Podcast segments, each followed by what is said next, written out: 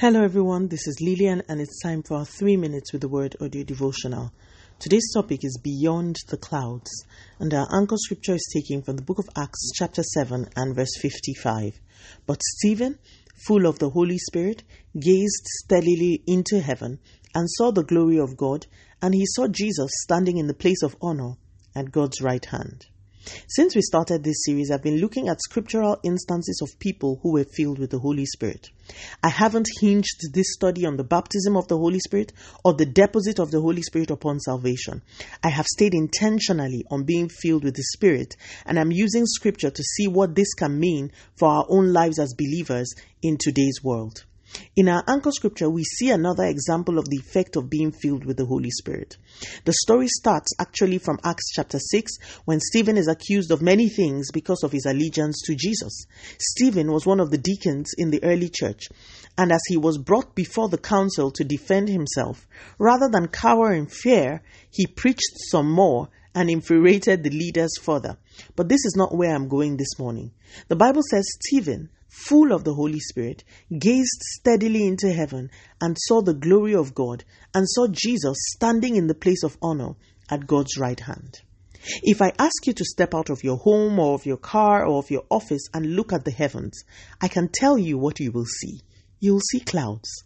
Maybe lovely light blue and white clouds or dark gray clouds depending on the weather. But Stephen looked up and saw heavenly images. He saw heaven clearly. He saw the glory of God. He saw Jesus standing in the place of honor.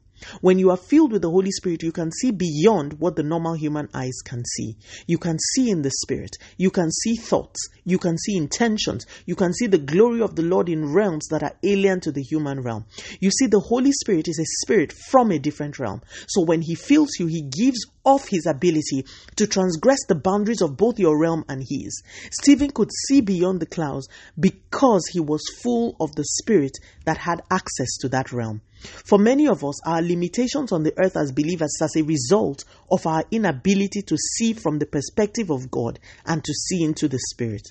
My pastor always tells me the story of a Christian surgeon she knows in the United States who, by an act of the Holy Spirit, sees the operations he is to perform beforehand. The bodies of the people are opened before him in a vision, and he receives instructions on what to do and what not to do.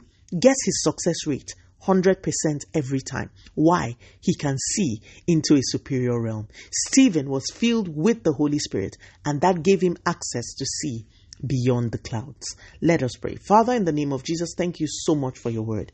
Please fill us with your Holy Spirit, that we may see in the realms that matter, and that our lives will become more effective testaments and epistles of your love, your goodness, and your mercy.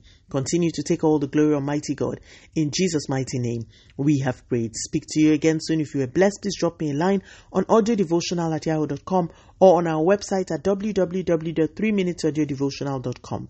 You could also follow us on Facebook, Instagram, YouTube, and Twitter at 3 Minutes Audio Devotional. Remember, wrapped up in God's Word is all you need for your change to come. Love you and bye.